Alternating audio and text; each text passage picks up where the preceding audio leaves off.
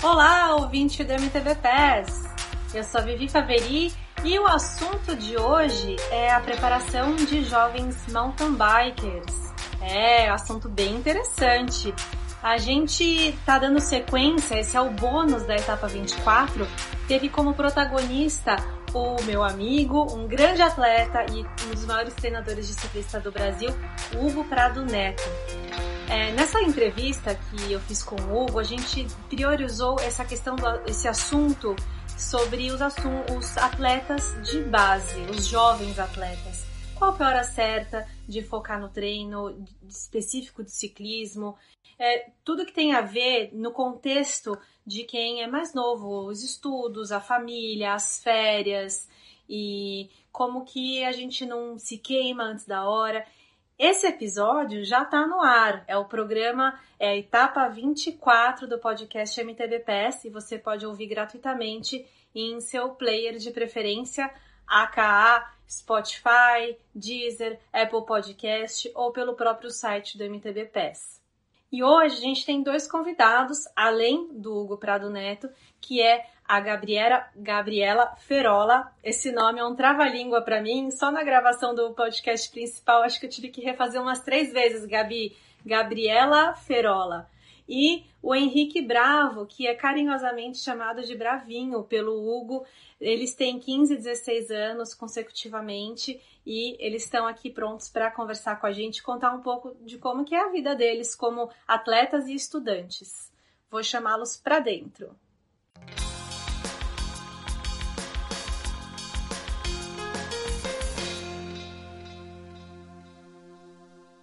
Olá, me ouve? Oi. Sim. Bravinho, falta você. Tá entrando. Oi, Hugo. Me ouve? Aê! Ó que chique esse, back, esse backdrop do Bravinho com as camisas de campeão brasileiro e uma camisa de campeão mundial, é isso? É, camisa da Avancini e a que eu conquistei em 2020. Que isso, tem uma camisa do Avança aí. Olha é. só. E aí? Tudo Boa bom? Noite, gente. Tudo bom? Tudo. Ó, eu vou começar a live com chamada oral. Quero saber quem que ouviu o nosso, no, nosso programa. Já deu tempo de ouvir o podcast que eu gravei com o Hugo? Eu já ouvi. E aí, o que, que, vocês acharam? Acho que Gabi fala, vamos combinar uma ordem para a gente não falar um em cima do outro. Gabi sempre fala primeiro, que eu vou fazer várias perguntas, e aí depois o, o Bravinho. Tá bom. E aí, Gabi, o que, que você achou do, do, do que, que seu treinador falou de você, de, do treinamento de base? É isso aí ou ele contou muita mentira? Ele faz você sofrer, não deixa você tirar férias, qual que é? Nossa, eu achei muito legal, eu vi o podcast inteiro. Eu achei muito top, assim. Ele falou algumas mentiras, né? O Foi muito legal, assim. Ele falou muito o que a gente, que eu tô planejando, que é, quero muito fazer universidade lá fora, é, conciliar os estudos com a bike, então treinos com ele. Às vezes ele pede para dar uns descansos, mas é meio difícil, né? Porque a gente quer sempre estar pedalando. O Bravinho vai falar disso também, né, Bravinho? É. É, é legal, gostei muito. E aí, Bravinho? Não, minha, oh, minha avó que tá me ligando achando que a live é no Instagram, ela tá me ligando de ligação de vídeo achando que. Tipo, ah, pra... que fofa! ela quer te assistir? É, Mas achei bem legal o podcast, gostei bastante das, as palavras que o Hugo me citou. E achei importante que ele falou de tirar o pé às vezes. É meio difícil, mas tem que fazer. E é isso, a gente vai fazer um bate-papo e explicar um pouco mais sobre, sobre a nossa trajetória até agora e tanta coisa que ainda tem para acontecer pela frente. Hugo, é, duvido que tenha dado tempo de ouvir podcast. Você ouve podcast, Hugo? Já ouviu algum alguma vez? Hã? Já ouviu algum podcast? Já, já, não. Na verdade, o que eu mais escuto no, no Spotify são podcasts relacionados ao meu trabalho. E quando eu estou treinando em cima da bike também, é ou alguma coisa, algum podcast, algum é, Spotify motivacional. Mas o meu ainda não consegui escutar, não, mas já deu para saber qual é a tendência desses jovens aí, né? Onde que a gente é, se for para escolher o, o, enfiar o pé no acelerador, ajudar eles a acelerar ou desacelerar, todo mundo já viu qual é a tendência que a gente tem que fazer, né? É, o treinador sempre segurando um pouco a rédea, né? Porque eles querem botar o pé no acelerador. Qual que é a sensação de vocês é, em relação a isso? O que, que acontece num dia de descanso? Rola uma ansiedade do tipo, ai, meus concorrentes estão treinando e eu estou descansando? Ou é, rede social que gera ansiedade? Você vê que no dia do seu day off, você abre o Insta, você vê que que é isso que tá rolando. Ou então é muita energia mesmo, você fala, pô, mas eu não tô tão cansado assim, dava para ter ido fazer um rolê. O que, que, que, acontece porque vocês não gostam de descansar? Ah, quando eu tenho que descansar, eu fico muito. Tipo, sem o que fa... não sei o que fazer. A gente sempre tem que, assim, que fazer, né? Mas é porque pedalar é muito legal. Nada, tipo, substitui, assim, sabe? E também, tipo assim, o que você falou, a gente tem Instagram, né? Aí tem dia que você tá descansando, você vai olhar a pessoa que seu adversário tá lá treinando. Então, querendo ou não, você fica tipo assim, pô, eu vou estar tá aqui deitado ou sei lá, fazendo o que for enquanto ele tá treinando. Não dá, né? Mas eu acho que é muito o que o Hugo falou, a gente também tem que acreditar no que a gente tá, né, no processo, essas coisas mesmo. Acho que todo mundo vai descansar uma hora, tem um dia de descanso. Então, isso é, e aí tem a estratégia, né, de cada um de se vai compartilhar que está descansando ou não, para o outro achar que não está descansando e que está treinando, né, Henrique? O que, que você acha?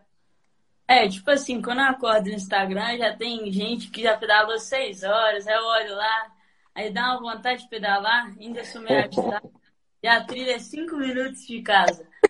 Mas aí às vezes eu tenho que tirar um pouquinho o pé, né?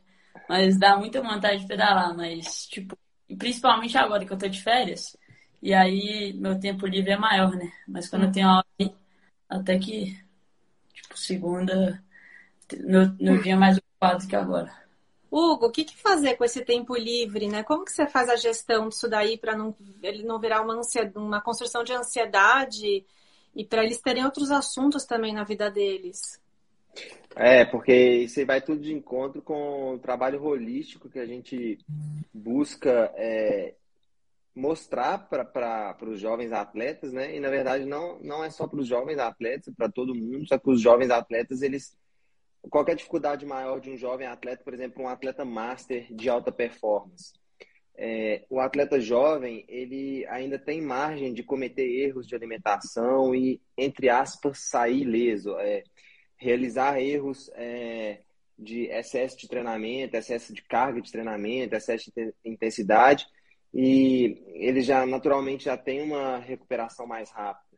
Mas quando a, quando a gente pensa de forma holística e a longo prazo, é, eu estou tentando minimizar ao máximo possível é, esses erros é, desses atletas. Na verdade, não, não, existe uma receita de bolo também de, de perfeição, né? Se segue isso, isso, isso, você vai ter sucesso mas a gente já, eu já tenho uma, uma vasta experiência, um acúmulo de banco de dados de vários atletas de, de, de várias idades, é, enfim, é, que a gente já tem uma ideia de que aquilo ali talvez, que, que, que aquilo ali seja um excesso, que não seja necessário, pensando sempre a longo prazo. Então, é, eu sou muito chato porque é, desde que eu criei minha carreira, é, eu nunca tive aquela, aquela vontade de representar é, o país nas Olimpíadas. Eu sempre tive vontade de conquistar, é, é, de conseguir é, chegar no, no, ápice da minha performance, mas eu nunca larguei é, o lado profissional de querer ser coach, querer ter uma empresa de treinamento. E, e eu sempre, é, sempre pensei que eu teria que ter uma carreira, uma, uma que a longevidade era uma característica extremamente positiva para o meu sucesso e para e eu ter longevidade, de fato. Então, é, tem esse desafio porque realmente os atletas jovens, eles, eles não sentem, se eles têm um excesso, eles não sentem. Os atletas master e tal, eu converso e falo, ó, é, eu tô achando que a gente tem que tirar o pé amanhã, igual eu falei com um atleta meu, Chico, falei, ó, amanhã eu acho que você deveria fazer só uma hora no máximo, ou não fazer nada, para gente, para não obrigar a gente a ter que recuar um monte de treino antes de uma viagem mais longa que ele vai fazer, que vai ficar fora da bike. Aí ele replicou para mim e falou: É, eu concordo, é exatamente isso que eu estou sentindo. O atleta jovem já não, já não é muito assim. Então, para ele, existe uma dificuldade maior é, dele conseguir interpretar e aceitar, entre aspas, né, é, a orientação que a gente está passando. Muito bom, sensacional. É, e se isso que você fala sobre a forma como você canalizou a sua carreira para ter uma profissão também, além da carreira como atleta, tem um pouco a ver com esse momento que eles estão vivendo, né? Eu conversei com o Christoph Sosser, a gente entrevistou ele, né? Inclusive vi que o Henrique hoje andou na trilha Sosser no, no, em BH. E é um podcast que está disponível no MTB Pass. Tem, ele é em inglês, né? Mas tem também a, o bônus com resumão em português. E o Christoph ele comenta que lá na Suíça os atletas eles não são profissionais até chegarem na elite, que o foco mesmo são os estudos. E que o que está acontecendo agora dos atletas de 18, 19, 20 anos tendo todo essa, eh, esse brilho e, e sucesso é algo que ele fala, nossa, eu não queria estar na pele desses atletas, é difícil lidar com isso. Então, e ele nesse período, nessas idades, ele foi respeitando o processo, ele chegou a fazer um estágio na área dele, que é a química, engenharia química, alguma é, é coisa metalúrgica, assim. acho que é. Metalúrgica, é, obrigada. É, técnico metalúrgico, alguma coisa é, assim. técnico metalúrgico. Então, uh, você vê, cara, né, ele trabalhou num escritório ali, num, num, numa empresa desse ramo, não consigo nem imaginar como que é, desculpa, né? Nunca entrei numa empresa assim, mas. É, e depois construiu toda a carreira dele, que foi longeva, e hoje ele ainda tá bem para fazer uma Cape Epic com Alex Malacarne e andar nas pistas de cross country com a equipe Factory Racing e conseguir andar numa pista de X7 de Copa do Mundo. Já é algo incrível, com 45 anos. Então, é, eu aprendi muito nisso que ele falou, e, mas também estou curiosa para ver o que, que, vai acontecer, né? É, com essa geração. É, qual, qual que, como que isso chega para vocês, Gabi e Henrique? Como que vocês olham para esses atletas jovens? Como que eles instigam vocês? E dá para sentir uma dualidade, tipo, quem que eu sigo? Eu vou seguir o caminho da Catherine Pendrell, que foi campeã mundial, que tem medalha olímpica, ou do Christoph Sosser, ou vou seguir o caminho da Mona Mitterwalner e da Laura Stiger? Que, que, como que é isso daí? Ah, é difícil falar, né? Porque eu sempre quero mais, assim. Você sempre quer mais. Você, sei lá, não sempre você vai ganhar, né? Uma corrida, alguma coisa assim, mas você sempre quer ir além do que você consegue ir. E assim, as pessoas que eu mais gosto, assim, que são umas pessoas que eu gostaria, eu, eu quero seguir isso, né? São inspirações, assim, são essas atletas assim mesmo. A Mona, que ela estuda, né? E ela é uma atleta que a gente vê que ela tá tendo muito sucesso, assim. Então, eu acho que essas, assim, Laura Stiger, igual você falou, são pessoas que eu, sabe, quero seguir, assim, o mesmo rumo. Bravinho? Ah, tipo, na, assim, pra mim, é a minha maior inspiração que eu busco seguir é que, tipo assim, lá fora tem muitos atletas novos, mas na minha opinião, quem eu sigo é o Alex, porque para mim ele é uma, uma inspiração, porque ele é brasileiro e tá, tá pegando um caminho, tipo, muito com muito sucesso e é bonito ver como como como ele está atingindo lá fora, as provas que ele está participando e ele ainda tem muito a evoluir pela idade e pela sua dedicação. Então ele é um cara que eu me inspiro bastante. Qual que é o objetivo profissional de vocês? Eu tenho um sonho em me tornar uma estilista profissional, né? Futuramente. É estudar fora, que eu quero muito, muito mesmo, ter, tipo, experiência de, de sei lá, poder pedalar lá fora, essas coisas. Então, é um sonho meu assim, sabe? Cultivar essas experiências que vão agregar para mim no futuro. E esse futuro você enxerga. Como que você enxerga que a bike pode somar nesse futuro? Como assim? é, no sentido de como que você enxerga que esse caminho profissional, como ciclista profissional no mountain bike e, e uh, vivendo experiências em outros países, como que isso você acha que isso vai impactar na sua vida mesmo? Eu acho que desde que eu comecei a pedalar, assim, eu consigo ver que a bike não só é um esporte, tipo assim, de, é, de atletas fortes ou que são muito habilidosos, essas coisas, vai muito além, sabe? Eu acho que ele te ajuda muito a formar quem você é, assim, porque você tem que ter muita disciplina, ter muito foco, você tem que ter tudo, sabe? Então eu acho que ele te ajuda muito nisso, sabe? E você, também, Henrique? Eu também tenho vontade de ser atleta profissional e morar fora, é, disputar corrida lá fora, andar nas pistas das World Cup, isso aí também é muito sonho meu e estudar também lá fora. Tenho vontade de morar na Europa. E, até porque eu saí da minha escola que eu estudava, que era italiana, então, querendo ou não, tipo, vamos supor na Itália, eu sei falar italiano e dá pra, e dá pra morar lá tranquilo é, nessa questão, né? Por causa do vocabulário. E eu espero que daqui a uns anos eu esteja lá fazendo o que eu mais amo, que é pedalar e competir. Vocês fazem algum outro esporte além da bike? Não, eu fazia futebol, eu fazia vôlei também na escola. Só que como eu estudo em horário integral, fica muito difícil de fazer tudo, sabe? Porque uhum. meu horário termina a escola só três horas. Então fica meio difícil de fazer todos os esportes da escola, mas eu fazia futebol e vôlei. E dá para pedalar o ano todo, né? Então Hum. Você faz. Henrique, outro esporte? Não, eu já fiz todos os esportes você imaginar. Judô, é, capoeira, futebol, natação. Mas agora eu só faço bike mesmo. E agora nessa época eu ainda tô dando corridinha, cesta. Mas a ah, bike para mim é bem melhor. Acho bem mais legal. Hugo, vou... primeiro pergunta para o Hugo atleta se você faz outros esportes. Tem alguma época do ano que você faz corrida? É, só no início da, da temporada e no off-season, mas muito pouco. Esse ano foi o ano que eu fiz menos e foquei muito no fortalecimento, porque tem, é a minha 24 temporada, não sei, alguma coisa desse tipo, não, não lembro. É, mas eu. Parabéns, cara. Obrigado. É animal isso.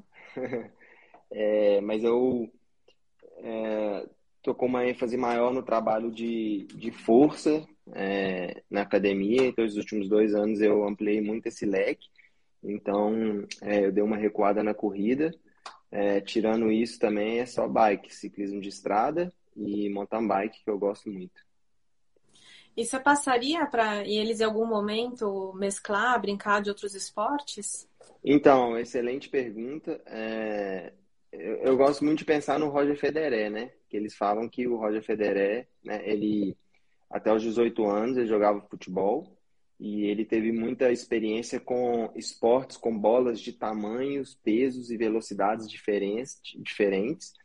E isso deu para ele é, uma vantagem enorme em relação aos outros tenistas de visão de jogo, de velocidade de bola, é, de, de noção de espaço então, é, eu, pelo menos dentro do mundo da bike, eles fazem outros esportes, igual eu falei com a Gabi, se ela for estudar nos Estados Unidos, ela para ela dar um jeito de entrar no time de ciclismo também lá dos Estados Unidos, para ela pegar todas as experiências que são mais típicas é, quando você está numa bike de estrada, quando você está num ambiente de pelotão, é, que existem algumas similaridades, mas existem algumas é, coisas que só no ciclismo de estrada ela vai agregar para o mountain bike ou vice-versa, ou às vezes pode um dia ela inverter e virar uma ciclista de estrada profissional, a mesma coisa para o Bravinho.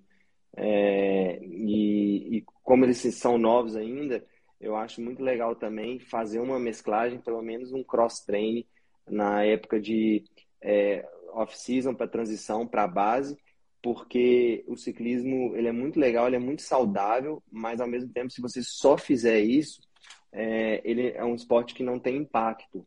Então, é, é, ele, a, a, gente não consegue desenvolver o corpo do atleta é, como um todo, assim, digamos assim. E tem questão também de saúde óssea, várias coisas assim. Então, sim, é, a Gabi, a gente colocou corrida, o Bravinho também colocou corrida, né, Bravinho? O, o, uhum. o Bravinho, ele é, ele é bem leve, então é, a gente está fazendo um trabalho de fortalecimento super específico, a Gabi também tá, ambos com fisioterapeutas. Então, é, tá tudo muito bem direcionado, individualizado e personalizado, sabe? Uhum. Desde quando vocês seguem planilha, um trabalho multidisciplinar? Eu acho que vai fazer. Ah, que eu comecei a treinar assim, vai fazer um ano agora que eu comecei a fazer planilha. Então você começou, você tá com 16, né? Sim. Começou com, com 15. Eu comecei a fazer, eu tinha 16, 16 já. Já tinha 16. Ah, você tá pra fazer aniversário? Sim. Que dia? Dia 8 de março. Ah, dia da mulher, que legal. Também é o dia do aniversário do MTV PES. Oh, a gente vai fazer um ano no dia 8 de março. Que bacana. Não vou esquecer, vou, vou te mandar um parabéns. Obrigada. E você, Bravinho? Ah, só mais uma coisa, Gabi, você começou desde o começo com o Hugo? Quando eu comecei a pedalar, eu comecei a. Tem aqui do lado da minha casa um lugar que tem um treinador, e eu tre... tinha bike indoor, sabe? Uhum. E não tinha muita gente para pedalar comigo, essas coisas. Aí eu ia muito lá para fazer esses treinamentos indoor. Uhum. Aí é... eu comecei a ir indo, sabe? E pegando ritmo assim. E aí o cara que treinava, que é dono desse lugar, eu comecei a treinar com ele. Mas eu treinei com ele mais ou menos uns. Ah, um mês e meio. Era mais focado no indoor mesmo, e aí depois que é. você conseguiu. Alguém te conectou com, com o Hugo e. É porque meu pai, ele treinava com o Hugo. Meu pai. Oh, era... que maravilha! O seu pai pedala! Pedala. Então tá entendendo, que bacana. O pai dela, o pai dela agora fila, fila a planilha dela, você acredita? Não, o que, que é isso? Sensacional. Ele treina com você? Gabi? Aham. Uhum, e Hugo? Ele já treinou, é, de tabela ele treina com você, né, Hugo? Exatamente. Porque se ele faz a planilha da Gabi. Legal. Gravinho, é. e você? O meu já vai fazer dois anos que eu treino com planilha e vai fazer agora um ano que eu já tô treinando com Hugo. E... Então você começou ainda mais cedo, caramba. 13, é. porque você tá com 15, né? Sim, é, eu já tinha uns 13. Que legal. Alguém Mas... na família pedala também? É, não. Meu pai, não. Tô tentando aplicar ele, mas não, não gosta. E minha mãe também não. Como que. Quem que te levou pro, pro esporte? Ah, minha vizinha, ela morava aqui na frente de casa, aí eu vi ela saindo pra treinar, sabe? Aí eu fiquei olhando ela saindo todos os dias, aí eu fui criando vontade. Aí depois eu comecei a pedalar sábado numa escolinha que tinha. Aí depois sábado e domingo. Aí depois nas férias eu aumentava um pouco mais. E aí já vai fazer uns quatro anos que eu pedalo. Mas. Como que é essa escolinha? Fiquei curiosa. É tipo, tem uma trilha aqui perto que chama Retiro das Pedras. E chama, a escolinha que chama, chama Gigabike. Aí tem vários instrutores. E aí você faz um. Tem vários percursos lá, várias trilhas, e aí você roda. Oh, junto. Que bacana. Ó, oh, você tem a oportunidade agora de dar um alô, um salve para sua vizinha e para a galera da escolinha. Aproveita porque eles criaram aí um monstrinho. Salve, Fernando, e salve, galera do Giga. que bacana, Escolinha do Giga. Vou pesquisar depois. É sempre legal conhecer esses núcleos de, de base, né? De formação de base. É legal isso, né, Hugo? Parece que BH. Porque vocês estão em BH, né? Sim. É, é BH tem é, é, um lugar tão pro, mais propício, talvez, ou talvez é o lugar mais propício do Brasil para a formação de mountain bikers. Exatamente. E assim, igual a gente tinha falado anteriormente, acho que lá na, na nossa conversa, é, tem empresas de bike aqui, muitas lojas, muitas pistas construídas, pistas naturais de todo tipo, para cross country, para maratona. E o Giga já faz esse trabalho já tem muito tempo. Você vai ali num lugar específico que eles andam, que é no Retiro, tem 30, 40, 50 meninos pequenininhos, mulheres, que antigamente era só Andréa Marcelino que pedalava aqui em Belo Horizonte. Agora, realmente, é, Belo Horizonte e, e Nova Lima é, são realmente referências, é, a gente considera capital nacional do mountain bike. Realmente é extremamente propício para a prática é, do esporte em todos os sentidos, estrutural, de profissionais que moram aqui, de empresas do ramo e tudo mais. É, eu, conheço o BH, já pedalei nas Perdidas, no, nesse lugar que vocês Retiro. acabaram de falar, no Retiro das Pedras, né? A gente inclusive fez aquele camp juntos há alguns anos, quando a gente era da mesma equipe. E obviamente que pela geografia é perfeito, é incrível. Mas o que aconteceu? Teve alguém aí em BH? Qual é a história do mountain bike ser tão desenvolvido aí? Ah, Boa pergunta. Talvez seja simplesmente essa, esse acesso, né? Você poder ir treinar e trabalhar e estar tá perto de casa, perto do trabalho. Tipo, sim, tá sim. tudo ali no esquema, né? Porque Eu em São Paulo muito... você tem que pegar trânsito, é uma é. hora de rolê só para chegar no pico, putz, estressante. É, e assim, eu penso muito que Belo Horizonte é, é propício para o mountain bike, igual Rio de Janeiro é propício para o surf. Mas isso não é isso não é suficiente. Eu acho que houveram várias ações é, separadas de várias pessoas, igual eu gosto de falar, né? É, é, nunca se vence uma guerra lutando sozinho, né?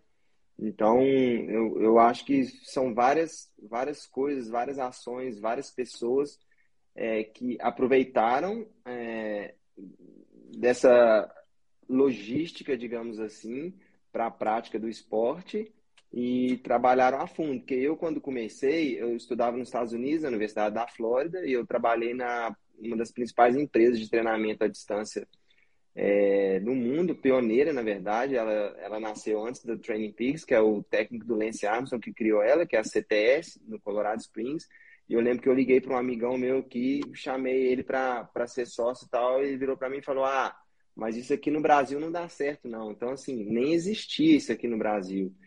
E, e eu vim, nunca pensei. É, primeiro, que eu nunca fui para a faculdade, porque meu pai não tinha muita condição na época, porque nos Estados Unidos, é estudante internacional, ele paga quatro vezes mais que um estudante americano.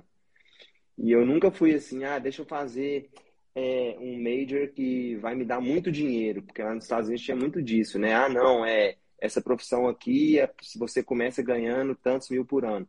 Eu fui pensando no que eu gostava e tal, e, e, e, eu acho que por isso que deu muito certo e eu voltei para aqui acreditando naquilo. Eu acho que várias outras pessoas é, fizeram a mesma coisa, seja lojista, é, é, seja o Giga concentrando em dar aula para meninos, é, para jovens, seja a Andréa Marcelini que se jogou, né, a mulher andando de bike e tal, se for pensar isso 35, 40 anos atrás, entendeu? é, não existia isso. Hoje tem famílias inteiras colocando é, a bike no rack e subindo para o retiro e pedalando. Mulher uhum. com, com o marido, com os dois filhos, com puxando a carretinha com um bebê de um ano, entendeu? Aí uhum. acho que transformou é, em algo cultural, que, que eu acho que é o mais uhum. legal, porque quando transforma em algo cultural, as coisas começam a ficar muito natural, assim, né? Você pega os meninos jovens que querem andar bem, não é uma coisa estressante a pessoa seguir uma planilha, seguir um treino é cultural, é a cultura, né? Sim, e falando da Andrea, que é uma grande inspiração para mim, ela também está fazendo agora muitos esportes de inverno, sempre levando os dois filhotes. Então ela tem um bebê e que não tem nenhum ano, que é o Rafael, não, é o Thiago, é o Rafael acho que é o bebê, e o Thiago, ele já tem hum, três, quatro anos, esquia super bem e é demais, assim. A Andrea, ela realmente ela abre caminhos e é uma pessoa a, a gente a gente precisa lembrar e reverenciar e faz um papel importante na UCI, fez um papel importante na UCI com defendendo o ciclismo feminino. Então, é legal a gente falar disso na frente dos jovens para que eles entendam também e tenham curiosidade de saber o que aconteceu antes deles, né? É, vocês buscam conhecer, buscam saber como que é, é, é para vocês, assim, porque quando eu entrei no mountain bike, vamos falar aqui, 10 anos atrás, É, o mountain bike tinha 10 anos a menos no Brasil e no, no, mundo, né? Então era um pouco mais fácil. E agora? Vocês sabem quem foram as atletas do Brasil que já representaram o Brasil em Olimpíadas ou que quase chegaram lá? Eu conheço as pessoas assim, é, algumas brasileiras, inclusive, que eu, que eu sou fã, assim, que eu gosto muito, mas muito antigas, eu não vou falar que eu conheço, porque eu não tô tão por, tipo assim, eu entrei nesse mundo da bike não tem tanto tempo assim, sabe? Então eu não conheço tanta coisa, mas eu sigo muitas atletas brasileiras que sou, assim, muito fã, mas elas são mais novas, assim, sabe? Tipo, uhum. é, é 25, 20, essa faixa etária. Uhum. Ó, fica a dica então para ouvir o primeiro episódio da MTV PES para você conhecer a Adriana Nascimento. Boa. que foi minha grande mestra, e tem uma entrevista com ela, é, que foi nossa primeira convidada. Ouvi. A Jaque ainda não chegou. A Jaque, eu tô esperando ela acabar as Olimpíadas para chamar ela aqui pro, pro podcast. Ela tá lá em Beijing agora, representando o Brasil no ski cross country, pela oitava vez no, nos Jogos Olímpicos. Nada mal. Bravinho, e você? Ah, sim, eu não conheço muita gente muito antiga, até porque como eu comecei a faz quatro anos, que é bem pouco até, só que como meus pais e ninguém da minha família é, pratica mountain bike, então não foi meio que passada essa cultura, assim, sabe? De conhecer essa galera mais antiga, então ninguém acompanhava, sei lá, sabe, provas assim há, há um tempo atrás, então eu não conhecia muitos atletas, mas tipo, do mesmo jeito, assim, eu já, quando eu tô pedalando, assim, a galera fala assim, ah, esse aqui, essa trilha aqui que abriu foi tananã, e você vai conhecendo a galera. Mas, Sim. no geral, nem tanta gente. Ó, no masculino tem, a gente teve já o Vando aqui no MTVPS, pode também olhar, dar um scroll down, ele foi o nosso convidado bem no comecinho também, e, mas ainda falta, né, Ravel, tem que trazer umas lendas pra cá. Mas vamos seguir. Hã? Lenda aí, ó, Thiago esse, ó, Thiago Pela. tem, jeito do... tem jeito de bloquear ele? o Thiago MF na categoria menor e referência. É ele que tá fazendo piada aqui no, no chat? É, é esqueceu de tomar o, o remédio dele na noite. Gente, como que é uma semana normal de treino para vocês? Versus, tipo, vai para escola?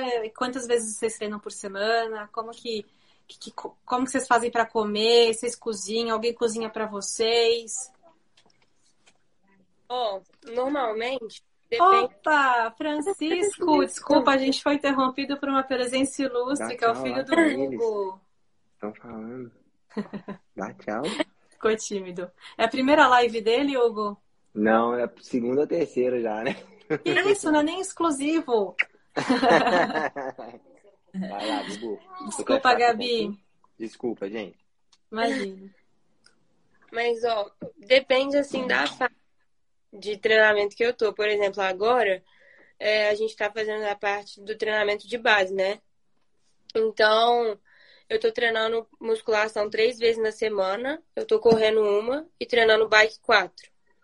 Mas normalmente, assim, ano passado, na época de corrida, que tava tendo bastante prova, assim, eu treino todos os dias praticamente, porque eu treino bike três, cinco vezes na semana e musculação normalmente eu faço duas ou uma, dependendo. Então varia bastante.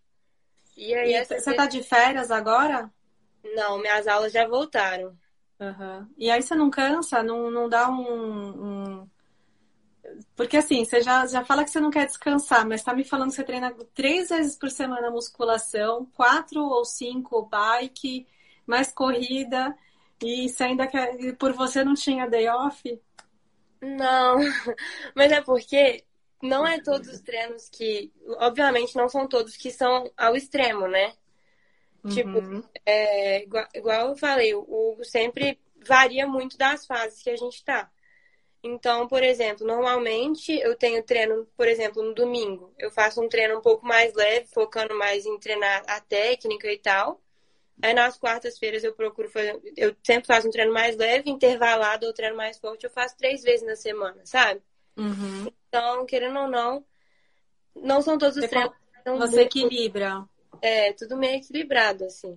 E como que você planeja a sua semana de alimentação para você não chegar em casa de- dentro de um treino, ter, ai, tem que fazer lição de casa, mas aí você não tem comida, e aí você não consegue estudar, você tem que dormir. Ah, Como você, você recebe a planilha com antecedência para você conseguir entender também suas prioridades escolares de estudo? Todo início do mês, o Hugo já deixa a planilha 100% pronta, assim. Se for para mudar alguma coisa, eu não, eu não sei se estou falando certo, mas eu acho que ele deixa 100% pronto, assim. E se precisar de se alguma coisa, fizer um treino muito errado, passar duas horas, aí ele vai lá e muda alguma coisa. Mas normalmente já está tudo meio que planejado. E como eu estudo em horário integral, todas as minhas refeições são na escola, praticamente. Hum. E aí, quando eu vou treinar, eu treino logo depois da escola. Então, eu levo tudo pra escola. Eu levo meu almoço, lanche da manhã, lanche da tarde. E tem vezes que eu vou treinar um pouco longe de casa. Onde eu vou treinar, eu vou direto da escola, só que acaba que é uns 15 minutos da minha casa, normalmente. Uhum. Então, acaba que ou eu levo um lanche pra comer depois, ou eu já chego pro jantar, sabe? Sei. E Então, quem que te ajuda a preparar todas as refeições? A minha mãe me ajuda de manhã a preparar e também tem uma moça que trabalha aqui em casa que ela deixa algumas coisas prontas pra mim. E quando ela não tá, a gente faz. Eu, minha mãe e minhas irmãs me ajudam também, que elas também levam de vez em quando. Aham. A gente se ajuda. No programa da Mona Mitterwalner, ela contou que a mãe dela, assim, é o braço direito dela para ajudar a preparar a alimentação da semana inteira, Uhum. porque é puxado. É, minha mãe me ajuda nisso. E você, Bravinho? Eu tô te chamando, eu tô te chamando de Bravinho, igual fala aí em Belo Horizonte. Belo Horizonte. tô falando certo? Tá, tá. Então, agora eu tô. Minhas aulas vão voltar semana que vem, mas eu tô treinando três vezes também, é, treino na academia de força, é, segunda, quarta e sexta, e, e também correndo sexta. E normalmente, o esquema, a base é normalmente a mesma da Gabi. É, terça e quinta eu treino, treino intervalado, um pouco mais forte, quarta um pouco mais leve, e sábado, às vezes, mais longo, 3 horas e 20, mais ou menos. E domingo também mais leve. Mas, assim, aí quando eu volto às aulas, aí fica bem, bem corrida a minha rotina. Que eu tenho inglês e academia, mais a bike. Aí, às vezes, eu almoço até vindo da escola para casa. E aí, depois, quando eu já chego em casa, eu já, já vou e já saio para treinar logo depois da aula, tipo, uma e meia, duas horas é, da tarde. Aí eu já chego e depois é, faço outra refeição e depois vou para academia, dependendo do dia. Então, e depois já tenho aula de inglês, então fica bem corrido. Você Mas- cozinha? Ah, eu já fiz aula de culinária. Que Olha! já... Mas. Pra aprender a se virar ou pra fazer uns pratos chiques?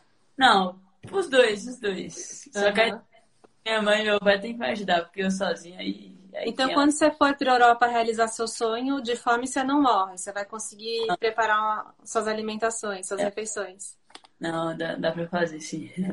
É, eu só queria fazer um parênteses que o Hugo, nesse sentido de alimentação, ele está muito bem assessorado. Ele tem uma primeira, a, a primeira dama, a rainha Prado Neto, ela simplesmente é maravilhosa, né, Hugo? Ela te dá um apoio incrível, né?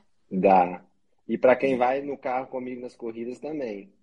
É verdade, já soube disso, que quem, quem vai aí se hospedar na sua casa se beneficia do luxo. Ai, ai. Hashtag bota pressão. Quando volta para casa, bota pressão na esposa, né? Ó, porque a esposa do Hugo, ela faz tudo para mim. É, boa, boa. Ai, gente, sensacional.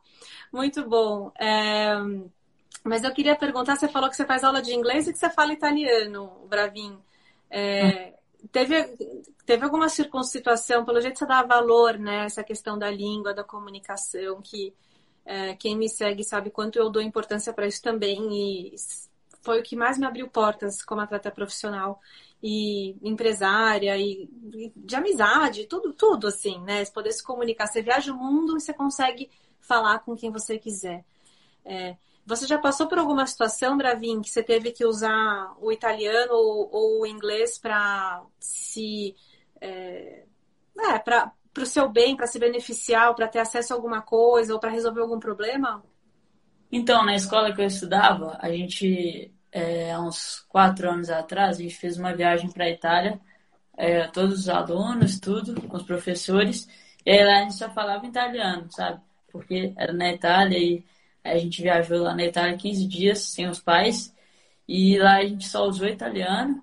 E também quando eu viajei com meus pais para a Itália também, eu é, tava, tipo, sei lá, vai pedir um prato, aí eu traduzia para eles.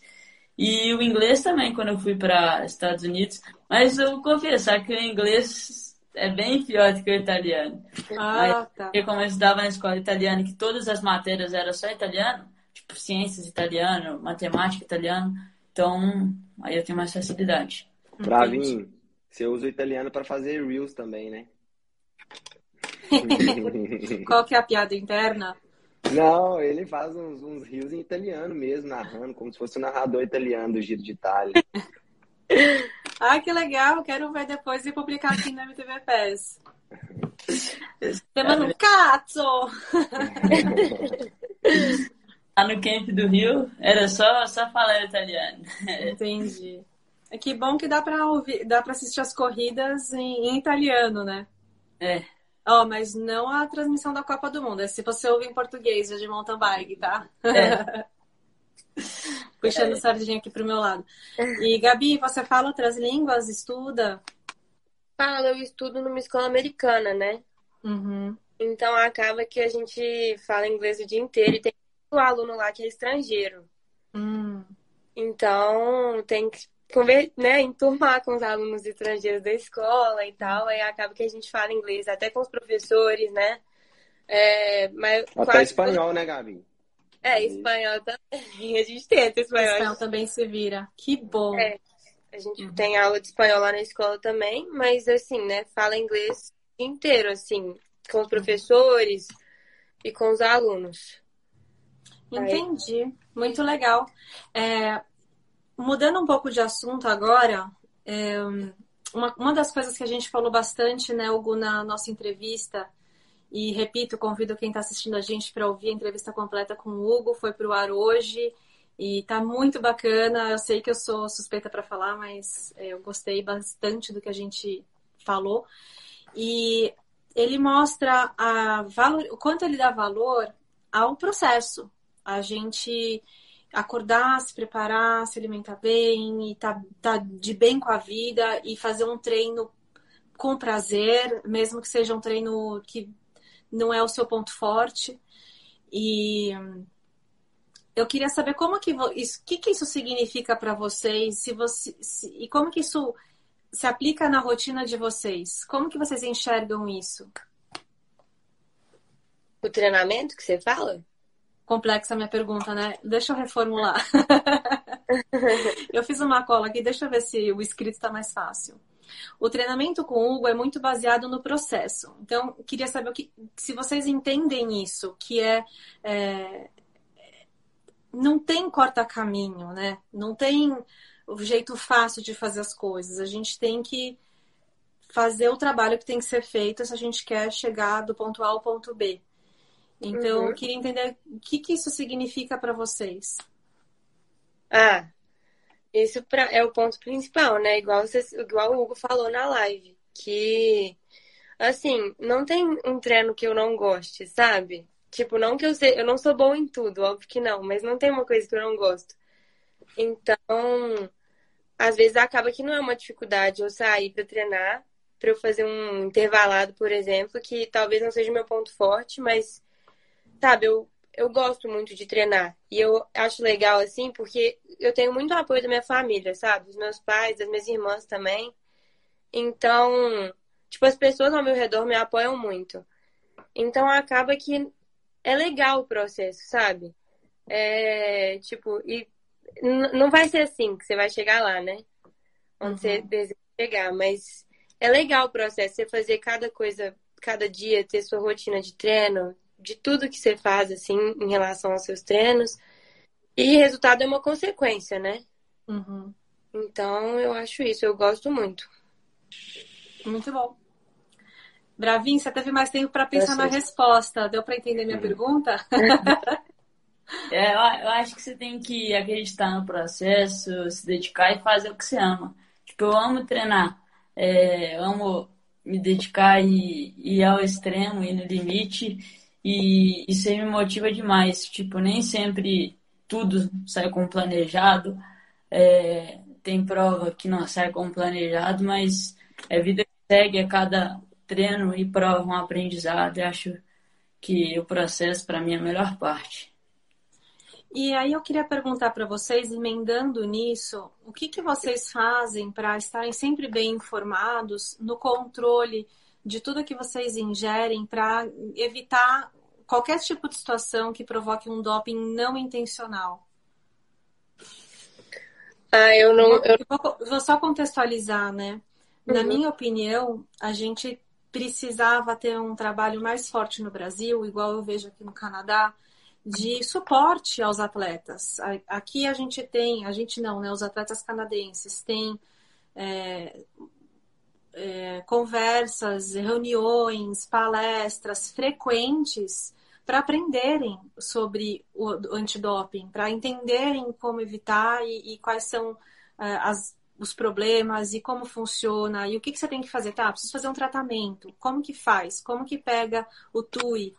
com quem que eu falo se eu tiver uma urgência, for para o hospital e no dia seguinte é, tiver que tomar um, uma medicação e no dia seguinte o antidoping é, me visitar. É. Né? Então, todo esse processo aqui, os atletas são bem informados sobre como funciona. E no Brasil, é, não, a gente não, a gente precisa, cada atleta precisa ir atrás dessas informações e se educar sobre isso, e mesmo assim, a informação é super perdida por aí.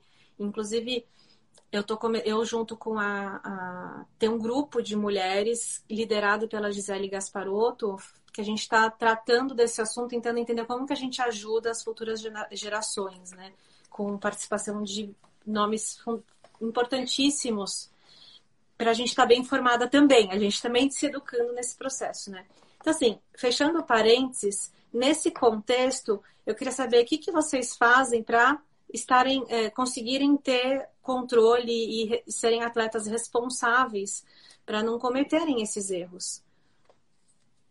Olha, eu não sei muito é, dessas coisas, assim, tipo, é, meu pai, esses dias, meu pai, ele sabe, ele gosta muito de ciclismo, ele já acompanha há muito tempo, eu não. Muito tempo mesmo, então ele já me contou que lá fora tem essa questão de que às vezes um atleta, não sei se aqui no, aqui no Brasil, não sei se tem, né, mas lá fora que tem até do profissional que vai a gente na sua casa fazer teste, né? Igual você falou aí. Uhum. E eu não sei muito, tipo, de muitas substâncias e tudo mais, mas eu não gosto de tomar remédio. Não gosto. E meu pai nunca. Ele fala assim que não. Não só a questão do doping, assim, em si, mas ele fala que remédio é uma, uma droga, né? Só para o seu pai é o Roberto Ferola, que está comentando aqui? Não, avô. Ai, que fofo. Porque, assim, eu falei, deve ser um parente muito é, apaixonado. Então, eu dá um salve para o seu pai e para o seu avô, que são os super apoiadores que estão aqui no chat da live, é, super participativos. Obrigada pela presença de vocês e por a, apoiar a, a, filha que, que agrega aí no, no mountain bike. Desculpa, Gabi, com a palavra tá com você. Mas eu não sei muita coisa, assim, mas eu procuro tomar muito cuidado, porque a gente vê assim, né? Cabo, sai uma lista com muitas pessoas que caíram, né, no doping. É, então, assim, eu sempre procuro tomar cuidado e caso eu tenha algum problema de saúde, passe mal, eu sempre falo ou com o Hugo, ou com minha nutricionista, ou com meu médico, e a gente sempre olha antes de eu tomar alguma coisa, sabe? Tomando uhum. maior cuidado, mas eu confesso que eu não sei muita coisa, assim, sabe? Uhum. Então, eu sempre precisar de tomar algum medicamento. É, não, isso, isso é, é, é, um papel importante, né, Hugo? Você acaba sendo um pilar aí é, importante nisso, né? É, e a gente, é, como assim, eu tenho, eu sou sócio da Alquimia da Saúde e a gente tem um técnico lá que ele analisa constantemente a lista de substâncias proibidas da UADA é, porque a gente está sempre desenvolvendo produtos Mandar novos. Mandar um beijo para o Matheus também, para o pessoal da Alquimia da Saúde, que eu trabalhei com eles e, e é, aprovo. São, é ótimo. Deve ser o Matheus que você está falando, né? É, e aí a gente. Conhece eu, muito.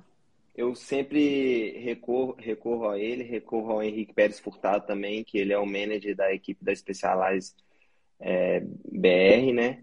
E, e ele tem que estar por dentro disso tudo também. Então a gente tem um, um circuito de, de pessoas ali para a gente dar esses double checks aí para os meninos, né? E eu acho que é muito importante, eu vou tocar num assunto rapidinho, que é, na verdade é esse assunto, para o pessoal tomar muito cuidado com suplementação, é, porque, por exemplo, na alquimia da saúde a gente tem a nossa própria indústria, então não, é, não existe o mínimo risco de contaminação é, nos nossos suplementos, até porque toda a gama é, de suplemento não tem nada que esteja na lista da UADA. Mas tem várias empresas que elas terceirizam a produção e é muito perigoso é, é, a contaminação de suplemento que pode trazer a um, é, um, um, um, falso positivo, digamos assim, né? E às vezes a pessoa é pega sem, sem ela nem saber, assim. Então é uma coisa que realmente tem que tomar muito cuidado, não é nem assim. É, é, é... está travando. Eu vou não, passar para o Bravinho enquanto sua, sua conexão volta ao normal. Mas então, igual o Hugo falou, eu busco consumir sempre produto, na questão de suplementação, produto natural, da Alquimia da Saúde, também uso eles, é, para não correr risco igual de falso positivo e tudo. E raramente eu gripo, porque eu uso todos os produtos de questão, tipo, é, própolis, isso, que já faz uns bons anos que eu uso isso. E raramente eu gripo, e se eu gripo, eu, eu procuro alguém que saiba. Ou eu tava vendo até a Gaúcha, ela postou esses dias, agora que tem um aplicativo para ver as substâncias que não, não pode consumir é óleo médio, mas raramente isso acontece, questão de gripe. Mas é, eu sempre tento buscar coisas mais naturais possíveis. O Rafael Ganhe, que é o meu marido, tá aqui no chat, ele sempre me lembra o nome do site Global Draw, globaldraw.com. Dá para ah. verificar o nome da medicação. Não sabia então, Fica aí outra dica, mais um para deixar salvo. Tem um uhum. aplicativo que eu não sei se ele é tão assim confiável, né? O Dops, né? É, eu uso um no, o NoDop, o Bravinho até usa também. Eu sempre olho nele assim, mas como não é tão confiável, sei lá. É, acho que tá atualizado. Aham. Uhum. Mas. É uma fonte, assim, se precisar, sabe? Às vezes olhar nele é bom também, que ele fala ah, permitido em competição e fora de competição. Então, uhum. Hugo, voltou? Voltei. Vou, gostaria de ouvir o seu raciocínio do começo, porque travou é, como... bastante. Pois é, como é que é que a gente estava falando mesmo? Era do, do falso positivo, de né? suplementação, falso positivo, e, por exemplo, ir para o Mundial e testa, ah, e aí estava é. cortando. Uhum. É porque eu sempre, eu sempre gostei durante a minha carreira falar assim, nossa, se eu ganhar, é, se eu ganhar, eu tenho que ganhar com um teste. Se, eu, se não me testarem, eu vou no laboratório no, no, dia seguinte, porque tem que ter, porque a gente não tem jeito, né? A maioria das provas, quando é uma prova né, de nível mundial, alguém é, acende demais, a gente fala assim, ah, é, essa pessoa, papapá, papá, deve ter isso, deve ter aquilo. Então, eu sempre tive isso na minha cabeça, mas nos últimos dois, três anos, é, eu não estou curtindo muito mais não, pelo medo, porque, por exemplo, dizem que é, é você tem que tomar cuidado até com carne vermelha, se você for comer carne vermelha, porque, por exemplo, na Europa não tem muito problema, porque existem leis lá que não pode é, dar hormônios é, para o gado. Já no Brasil, é, as não. carnes China, com antibióticos ainda, não né? entram na França. Então tem que tomar muito cuidado. Uhum. Exato. E assim, aí eu tava na Itália lá no Mundial, aí tava, eu tava num lugar que era corrida e tinha um restaurante. Aí eu cheguei nesse restaurante só tinha o um menu italiano, eu não entendia o, o que, que era o menu. Eu pedi, chegou um monte de apresuntado. Três dias antes da prova, eu falei: ah, agora, agora Deus me protege aqui com qualquer coisa. E foi bem, né? Foi. Então, de, depois, fora do ar, eu te mando um, tradutor que lê cardápio em qualquer língua, tá? Oh. Só que você tem que falar inglês, porque ele traduz para o inglês. Muito bom. Gente, a gente está chegando no final. Um, eu acho que a gente cobriu aqui todos os meus tópicos, salve um.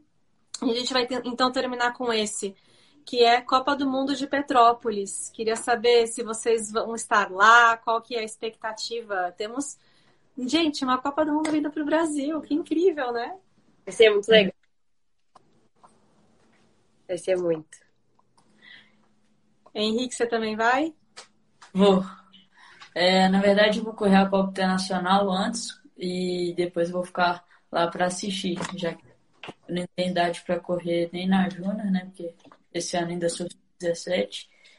É, então eu vou ficar lá para assistir, mas vai ser massa esse ano. Você vai é. correr Copa Internacional, Gabi? Bom, eu vou correr a Copa Internacional. E eu não estou entendendo muito bem, né? Porque lá na Copa do Mundo que vai ter em Petrópolis, estão falando que vai ter Junior Series, alguma coisa assim. E esse ano é meu primeiro ano na Júnior, né? Então não sei, né? Quem sabe às vezes dá pra Júnior correr na Copa do Mundo, eu não sei, mas isso é muito legal.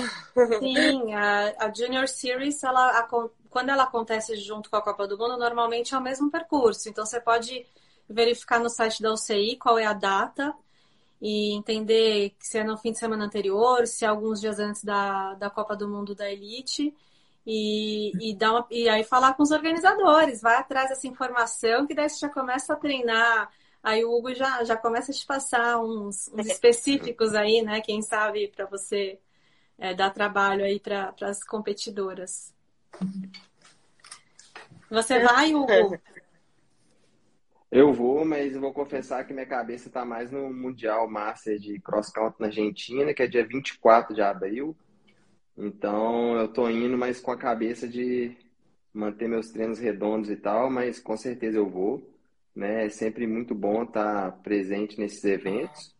E a Gabi e o Bravinho, inclusive. O Bravinho, não sei se já foi no camp lá de Itaipava que a gente faz, na pista. Foi, a gente rodou lá. Então, esses meninos aí sabem aonde que eles estão se enfiando. Ah, Pode ficar tranquilo. Hugo, dá pra. Você consegue participar de um evento desse tão cheio de caras conhecidas, é, num lugar tão exótico e manter o foco ali no Mundial? Não te atrapalha? Não. É Compex nas pernas, Normatec, depois e, e curtir é. a vibe. Muito bom, legal. Gente, foco no objetivo. Ó, agradeço demais é, a participação de vocês três. Eu fico honrada aqui da gente conseguir juntar todos no, no, na mesma live, principalmente o Hugo, eu sei a correria, eu sei como que é difícil encaixar na sua agenda. E olha, o pior de tudo é que não, não, você não me deu só dois horários da sua agenda, você me deu três, é que o primeiro eu uhum. furei. né? Eu errei o, o fuso horário da, ah, quando a gente marcou na agenda. Mas eu deixo aqui de novo o convite para vocês ouvirem é, o podcast, a entrevista com o Hugo, sobre a preparação dos atletas jovens, atletas de base, que é todo um mundo específico. Acho que a gente ainda tem muito para conversar sobre o assunto. E também com o Hugo, quero te ver de volta aqui para a gente falar de outros assuntos, outros temas e, Combinado. e a, a, aprofundar aí, democratizar a informação sobre o mountain bike, o mundo do mountain bike e a, e a alta performance. E Gabi, bravinho, eu desejo muito sucesso para vocês, é, boas pedaladas, diversão em cima da bike e, acima de tudo, com saúde. E até a próxima!